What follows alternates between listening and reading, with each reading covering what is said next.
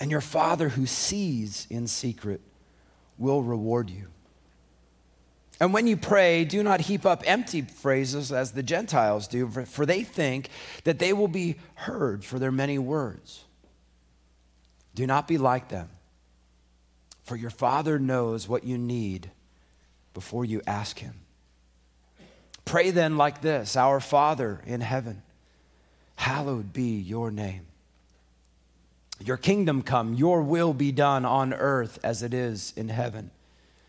Give us this day our daily bread. And forgive us our debts as we also have forgiven our debtors. And lead us not into temptation, but deliver us from evil. For if you forgive others their trespasses, your heavenly Father will also forgive you. But if you do not forgive others their trespasses, neither will your Father forgive your trespasses. God, help us as we open your word together. Give us understanding. Give us clarity on how we should commune and talk with you through this gift of prayer. In your name we ask these things. Amen. Amen. You know, prayer is one of those funny things. It's something we often talk about. Obviously, in church, we've now prayed mm, approximately three times, and we'll do one more time at the end. There's prayer kind of comes in and out, and we a lot of times in church circles, I'll be in meetings and we'll start a meeting in prayer, and we'll of course uh, we'll close a meeting in prayer, and kind of becomes the parenthesis around the meeting. But what is prayer? What is how do we do this? How do we pray? Individually. And in, in Luke's account of, of the, the Lord's Prayer that we're reading, obviously we're reading Matthew's, but in Luke's account, he says that the disciples came to him and said, Lord, teach us to pray as John taught his disciples to pray. Prayer is something that we have to learn. But I think in this passage, there's a few things, a few principles that we can glean from this. And, and if you want to fill in blanks, we, we can essentially see, first of all, that prayer is presumed. And by the way, I apologize for my voice. I don't know what happened. It started out really good today, and then we practiced, and I, I overdid it. But I'm going to do my best Hopefully, I'll speak well enough and you can listen for what the Spirit has. But prayer is presumed. In other words, it's expected. In these first few verses, Jesus tells them three different times, He says, when you pray, when you pray, and when you pray. He even includes the command, pray then like this. He knows that we're going to pray, so He tells them, pray like this and gives them that instruction, that guideline that we have in the Lord's Prayer, and we'll see that in a minute. But prayer is essentially our means of connecting and communicating with God. It provides that outlet through which we can express our deepest needs and longings and desires to the sovereign God of the universe. And I think in some ways prayer is presumed because, like Pascal said, there was a God shaped void inside of each of us. There is something in us that longs to connect with the God of the universe. And prayer is one of those means by which we connect with Him. And while it may be expected, it's also learned. We learn so much from the examples of others, from parents. I remember growing up, my dad would always pray at dinner time at the meal. And, and it was so funny, I, you know, because as a kid, you know, you're all there, you're all waiting to eat. Like, come on, just get through the prayer so we can dig in, right? And my dad would always finish his prayer, Fritz, in your name we pray, amen. And one day I finally said, Dad, who's Fritz? Who's Fritz? and he said, No, for it's in your name we pray. Oh, okay, I get it. But we learn how, right? We learn how to pray. We learn from hearing others. We learn from mature brothers and sisters in Christ. We learn the way that they interact with God, the way that they pour their heart out before the Lord. We learn from leaders. And as I said in Luke's discussion, Jesus' disciples asked him in Luke uh, chapter 11, 1 to 4, they said, Lord, teach us to pray. We have to learn how to do this. And we can read stories about great warriors, great prayer warriors of faith, heroes of the faith, people that we're going to sing around the throne with, the people we talked about. In fact, I was just thinking a little bit while we were singing, you know, it'll be kind of cool to hang out with Martin Luther, right? Singing good old songs. Maybe we'll sing in German. It'd be kind of fun. Maybe he'll prefer, no, he won't prefer Latin. But Martin Luther used to pray three hours a day. I'm thinking, man, Martin, how do you do that?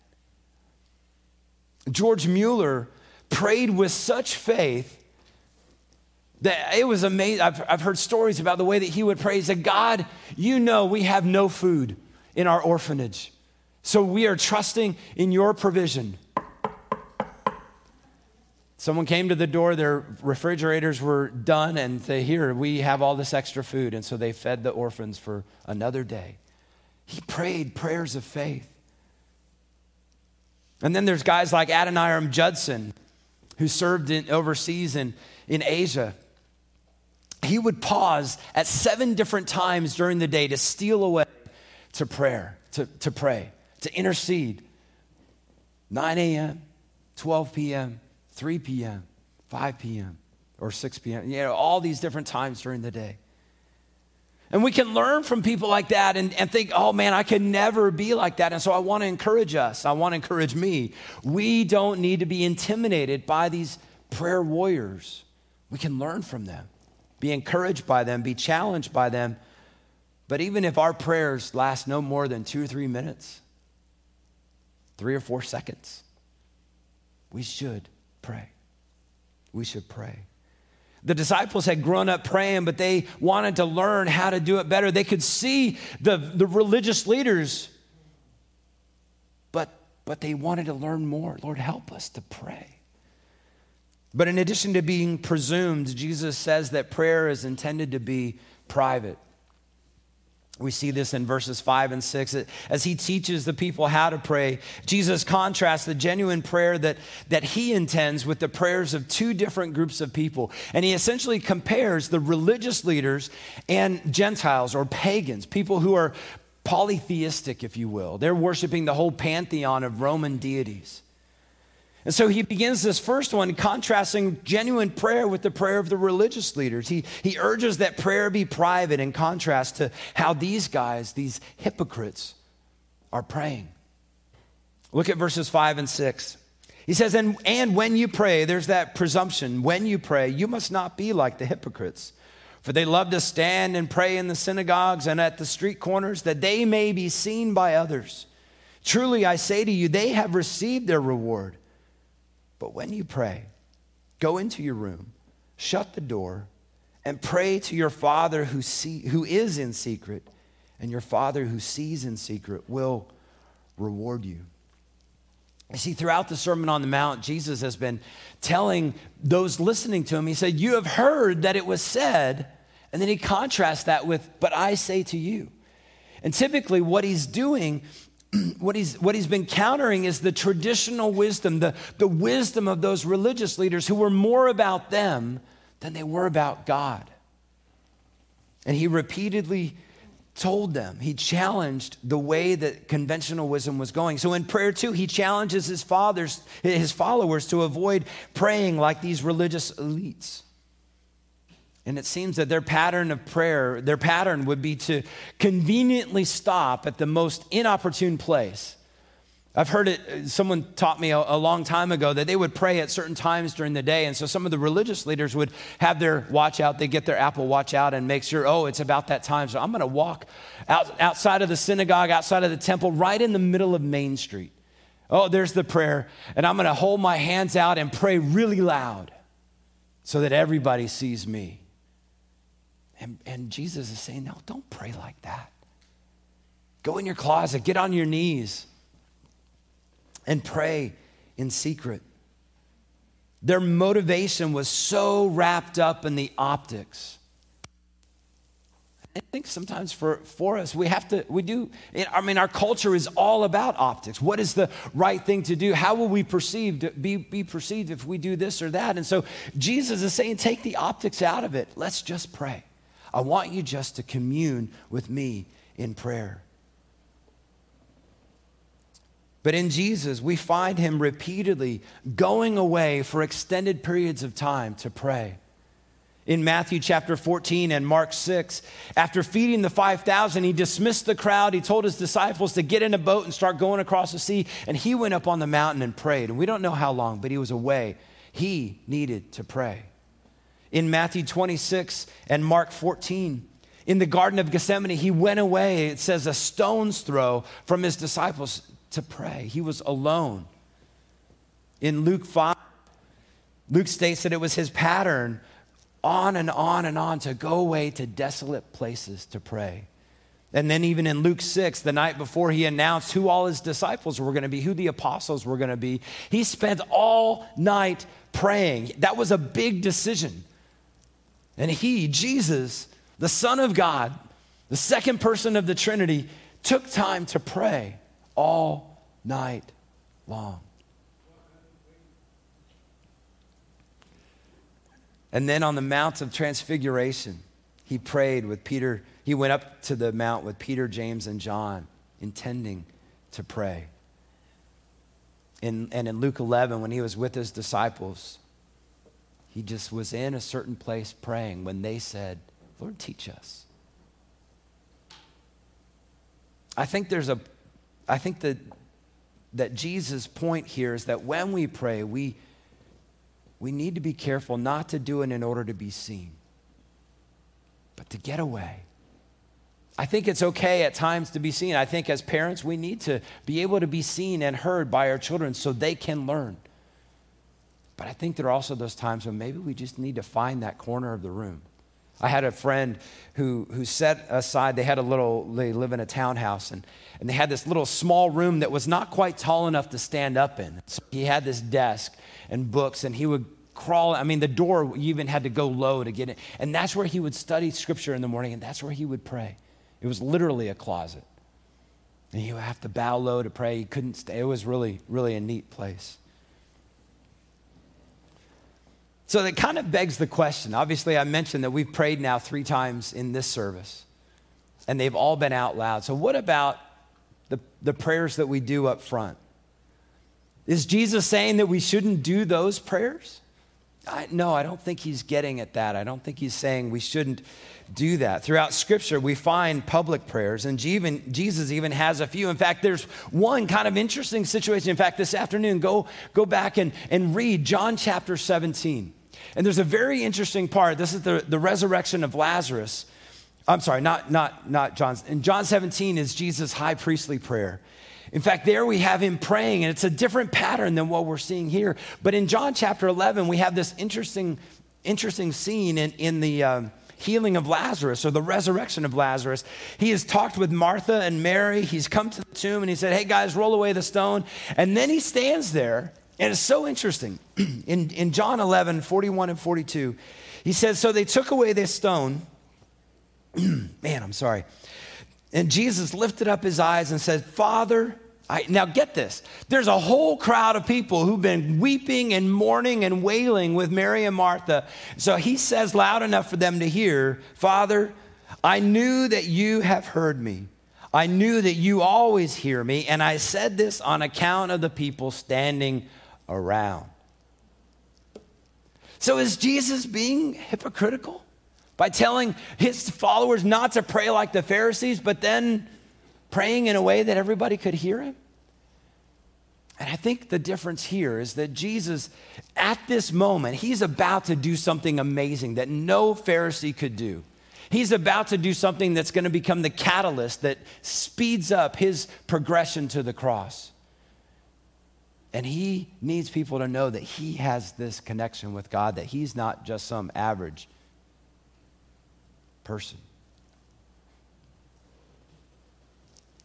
And rather than trying to garner praise, he wanted to pe- people to know that his power came from God and no other source. So I don't think public prayers are out of order, but I do think that when we have opportunities to pray. Obviously, it's typically the elders who are doing the sort of pastoral kind of prayer, but there may be opportunities for all of us at different times. Maybe it's a, a family meal, maybe it's a, um, a, another gathering of some sort.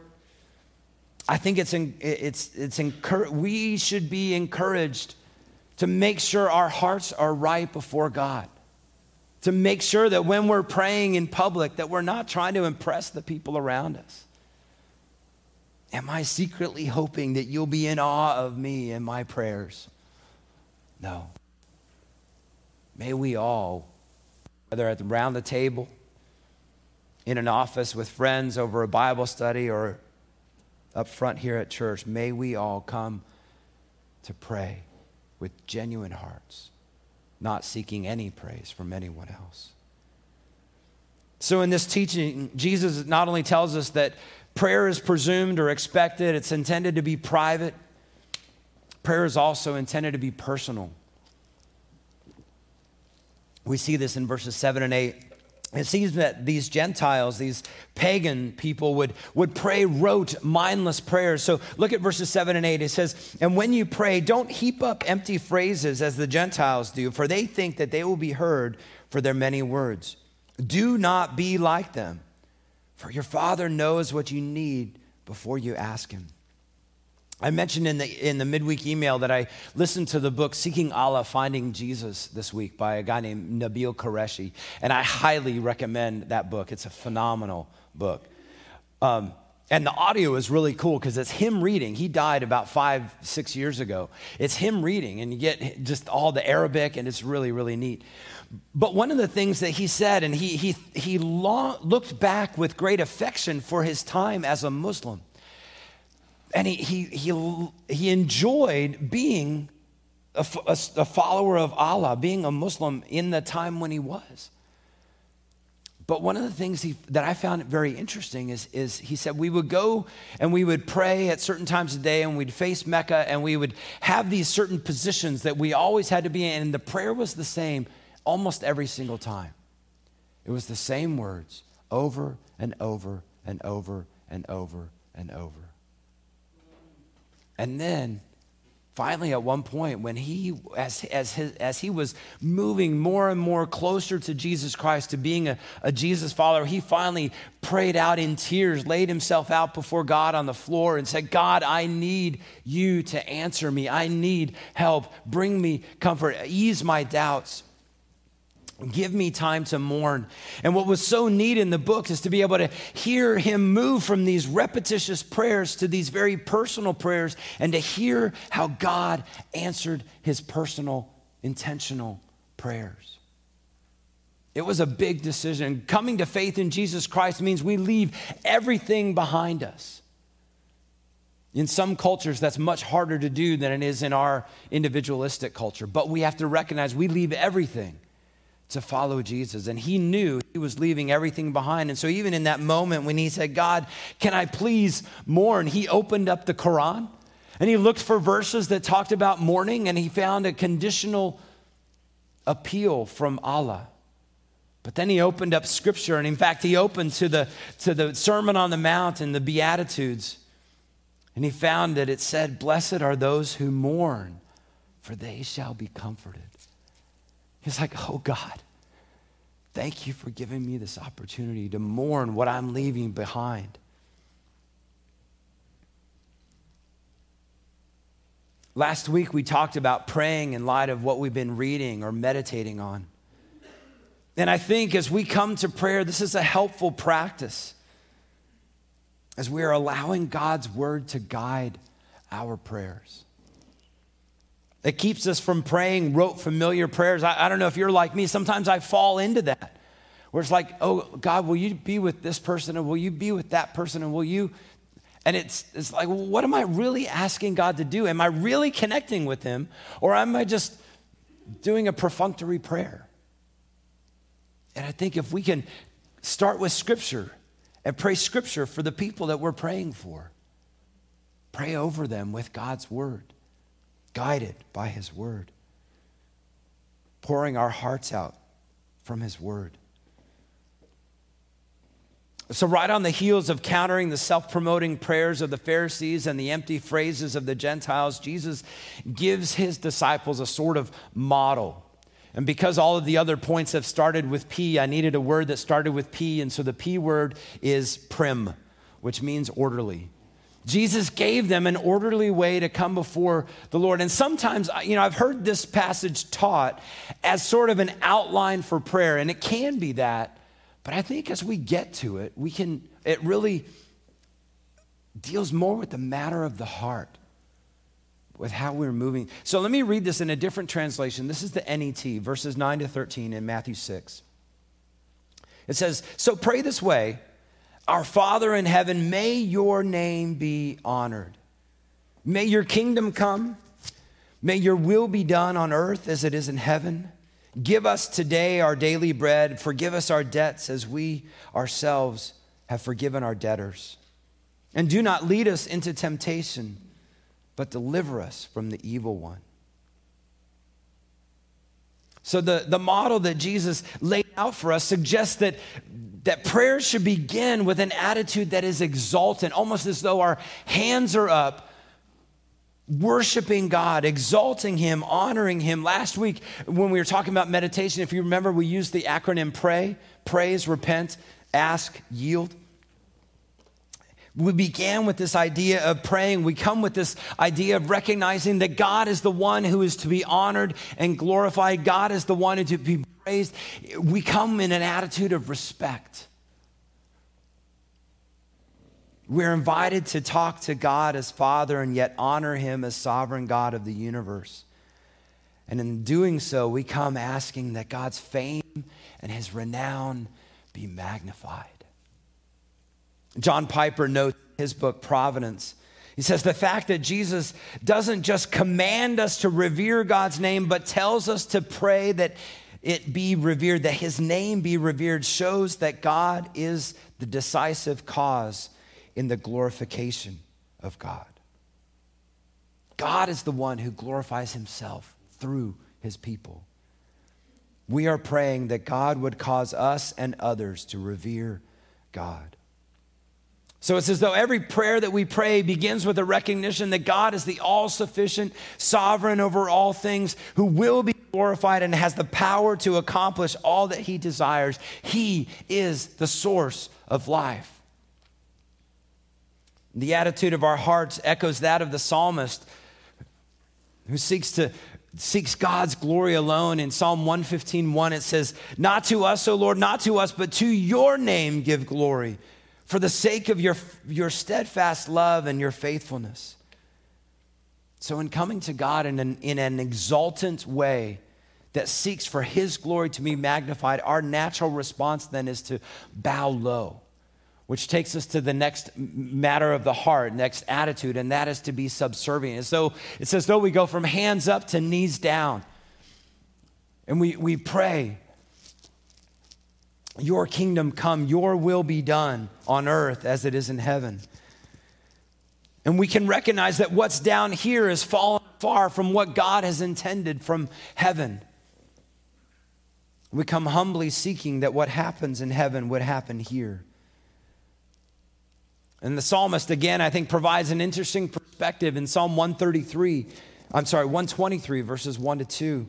He says, To you I lift up my eyes, you who are enthroned in the heavens. And here's the subservient part Behold, as the eyes of the servants look to the hand of their master, as the eyes of the maidservant to the hands of her mistress, so, to our, so our eyes look to the Lord our God till he has mercy upon us.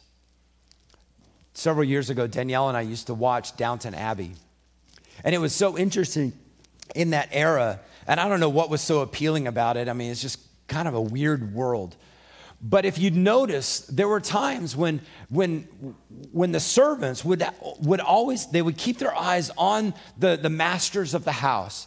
And they would be paying attention to what they might need so that at any moment, the, the they might say, hey, you know, I, I, I just one hand movement would say, Oh, I need this. Or, or one look would say, I need that. And it's almost as though, as servants of God, we come before Him and we recognize that God, it's, it's truly your hand that's going to lead us. It's truly your hand that's going to guide us. So, God, I want to pay attention to what you are doing.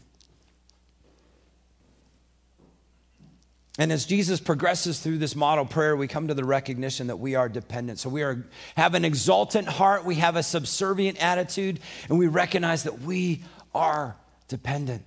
Give us this day our daily bread. When we are dependent, we recognize that everything we have is from God. He is Yahweh provider, Yahweh Jireh, our provider.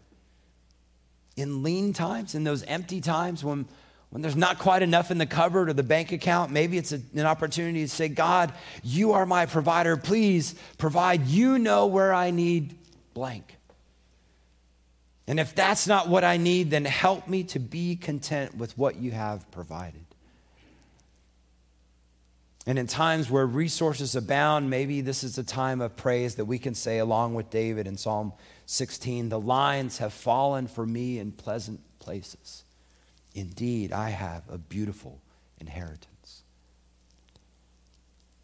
John Piper has again said, When we humble ourselves like little children, and put on no airs of self sufficiency, but run happily to the joy of our Father's embrace. The glory of His grace is magnified, and the longing of our soul is satisfied. Another element to this model prayer is that we, that we have an attitude that is repentant.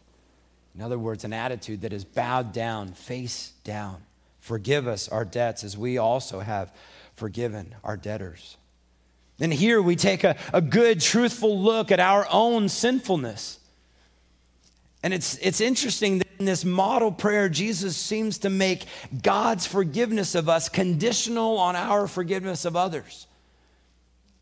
And it's as though he's helping us to see that our relationship with God is connected with our relationship with each other. And we can't assume that things are good vertically if they're not good horizontally. And I think that's why Peter encourages husbands live with your wife in an understanding way so that your prayers are not impeded.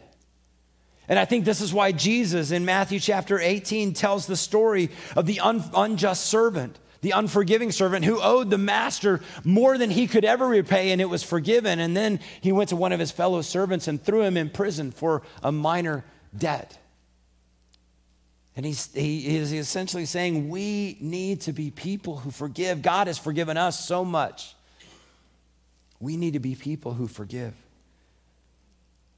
And then after finishing the prayer, Jesus seems to come back to this point in the prayer. It's almost as though there's, he knows something in us, right? because he not only told us to pray this way, but then he comes back and echoes it. Look at verses 14 and 15. He says, For if you forgive others their trespasses, your heavenly Father will also forgive you. But if you do not forgive others their trespasses, neither will your Father forgive your trespasses. See, when we come to God repentant, it's an opportunity to evaluate where we have been unforgiving. D.A. Carson has said, Those in the kingdom serve a great king who has invariably forgiven far more than they can, uh, than they can ever forgive one another. Therefore, failure excludes, failure to forgive excludes one from the kingdom whose pattern is to forgive. And the final part of Jesus' model prayer is that of being obedient.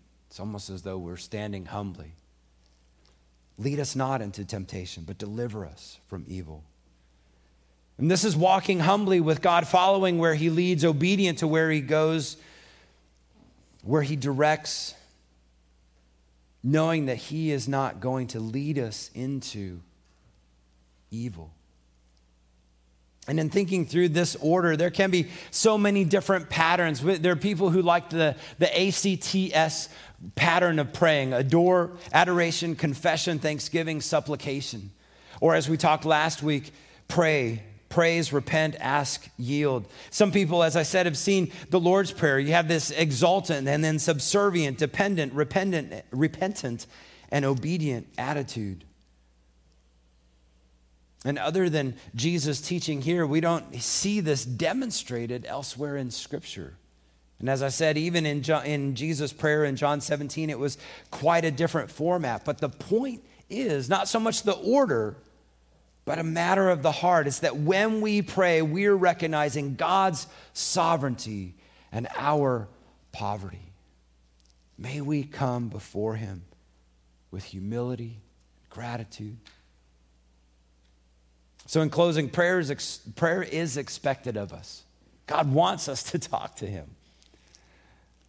God wants us to commune with Him and He to commune with us through prayer.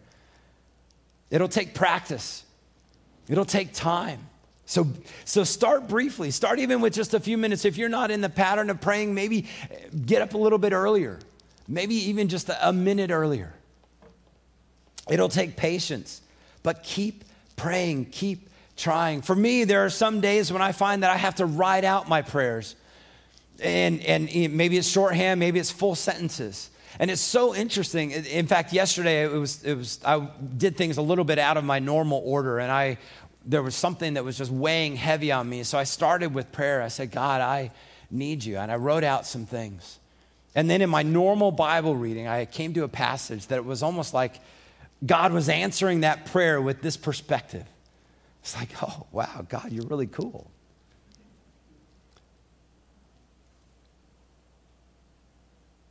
Some people have found, found praying the Lord's Prayer is helpful, and for others, it can sometimes feel like empty words. We don't recite the Lord's Prayer as a church very often, but when we do, I hope that it's not just rote, but something that is coming from our hearts.